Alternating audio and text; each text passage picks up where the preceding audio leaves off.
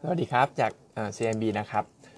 ฝั่งอเมริกานะครับถึงแม้ว่าพวกดาวโจนส์ S&P วันศุกร์จะปิดลบไปแต่ว่า ถ้ามองทั้งอาทิตย์เนี่ยก็ยังถือว่าเป็นสัปดาห์ที่ดีของทางฝั่งตลาดหุ้นอเมริกาเขานะครับ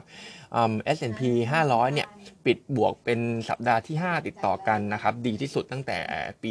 2021 ในขณะที่ NASDAQ เนี่ยปิดบวกเป็นสัปดาห์ที่ 8 ติดต่อกัน ดีที่สุดตั้งแต่ปี 2019 ผลตอบแทน year to date ก็ให้อยู่สักประมาณ 30%นะครับ แต่ทีนี้ก็ ยังคิดว่านะครับ เดี๋ยวมันจะน่าจะเข้าสู่โหมดปรับฐานแล้วแหละสำหรับตลาดหุ้นฝั่งนู้นนะครับ อย่างที่บอกไปวันศุกร์ก็คือ ไม่ว่าจะเป็น Wix Index หรือว่า Fear and Greed เนี่ยมัน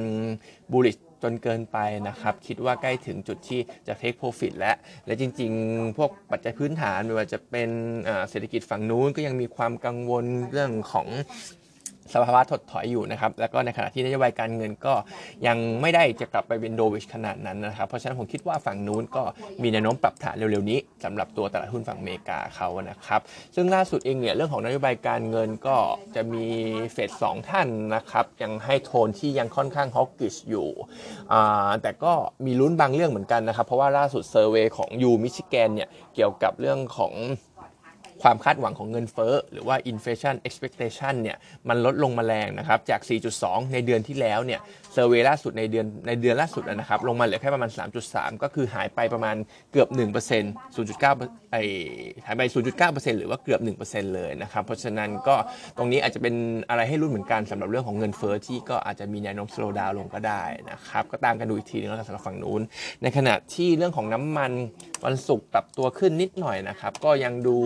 ระยะสั้นเนี่ยขึ้นมา 3 วันติดแล้วสำหรับตัวน้ำมันนะครับ ก็ยังคิดว่าสอพอยังเรทโปรฟิตรันได้อยู่นะครับ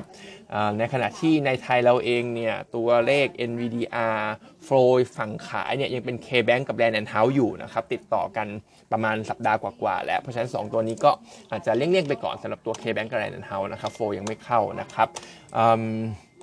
อื่นๆก็อาจจะเป็นตลาดบ้านเราสำหรับเซตอาทิตย์นี้นะครับ ผมมองว่ามีโอกาสปรับขึ้นนะครับ ไป test high เดิมก่อนละกัน 1570 นะครับ แล้วก็คิดว่าอาจจะมีแนวโน้มเบรกได้ด้วย เพราะว่าถึงแม้ฝรั่งเขายังขายอยู่ แต่ว่าช่วงอาทิตย์ที่ผ่านมาก็มีสลับ มีแรงซื้อสลับบ้างนะครับ ก็คิดว่าแรงขายเนี่ยก็เริ่มชะลอลงแล้ว ในขณะที่สถานการณ์ในประเทศบ้านเราเองเนี่ยก็อาจจะเห็นการเมืองมีพัฒนาการขึ้นบ้างนะครับ อย่างเช่นเรื่องหุ้นสื่อไอทีวีของคุณพิธาเนี่ยก็ดูจะขี้คลายไปแล้ว ล่าสุดเรื่องของอประธานสภาระหว่างก้าวไกลกับเพื่อไทยเนี่ยก็เหมือนจะตกลงกันได้นะครับ ก็คือประธานเนี่ยเป็นของก้าวไกล ในขณะที่รองประธาน 2 ท่านเนี่ยก็เป็นของเพื่อไทยไปนะครับแล้วก็เห็นคอมเมนต์ด้วยนะครับว่าทางก้าวไกลเขาก็มีคุยคุยกับสวซึ่งเห็นมีพัฒนาการเชิงบวกมากขึ้นด้วย เกี่ยวกับการเลือกแคนดิเดตนายกนะครับเพราะฉะนั้นจริงก็มีลุ้นแหละสำหรับตัวการเมืองบ้านเราที่อาจจะ smooth มากขึ้นตามสถานการณ์ปัจจุบันก็อาจจะเป็นตัวทำให้เราเนี่ย ทำให้ตลาดบ้านเราเนี่ยปรับตัวขึ้นได้นะว่าคิดว่าอาทิตย์นี้น่าจะขึ้นนะครับ ส่วนตัวหุ้นเนี่ยผมยังเชียร์ Com7อยู่แล้วกันนะครับ เพราะว่า Com7เนี่ยยังเป็นตัวที่laggard อยู่ถ้ามองในกลุ่ม retail นะครับ แล้วก็อย่างที่เคยบอกไป correlation เทียบกับหุ้น Apple เนี่ยมันเป็นในทิศทางเดียวกัน ซึ่ง Apple เนี่ย all time high ไปเรียบร้อยแล้วนะครับ ส่วน ตัวของ Paper นะครับวันนี้มี MTC MTC Analyst ยังมุมมองเดิมนะครับก็ราคาหุ้นปรับขึ้นแต่เขาแนะนำขายเหมือนเดิม Take Profit ไปนะครับ Target Price ก็อยู่แค่ประมาณ 28 บาท หลักๆเราก็ยัง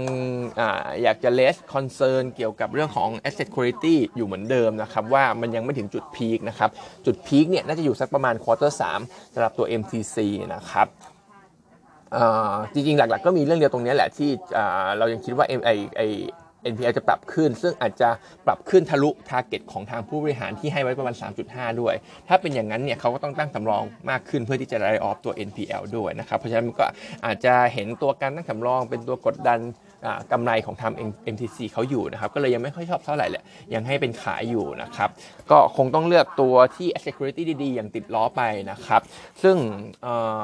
เมื่อวีคเอนที่ผ่านมาผมคุยกับเพื่อนคนหนึ่งซึ่งเขาเปิดร้านขายมอไซค์ เล็กๆนะครับเป็นตึกแถวขายมอไซค์อะไรอย่างเงี้ยเขาก็บอกเหมือนกันนะครับว่านี่เสียเนี่ยมันก็มีจริงนะครับแล้วก็ตอนนี้ลูกค้าใหม่ ๆ ที่เข้ามาเนี่ย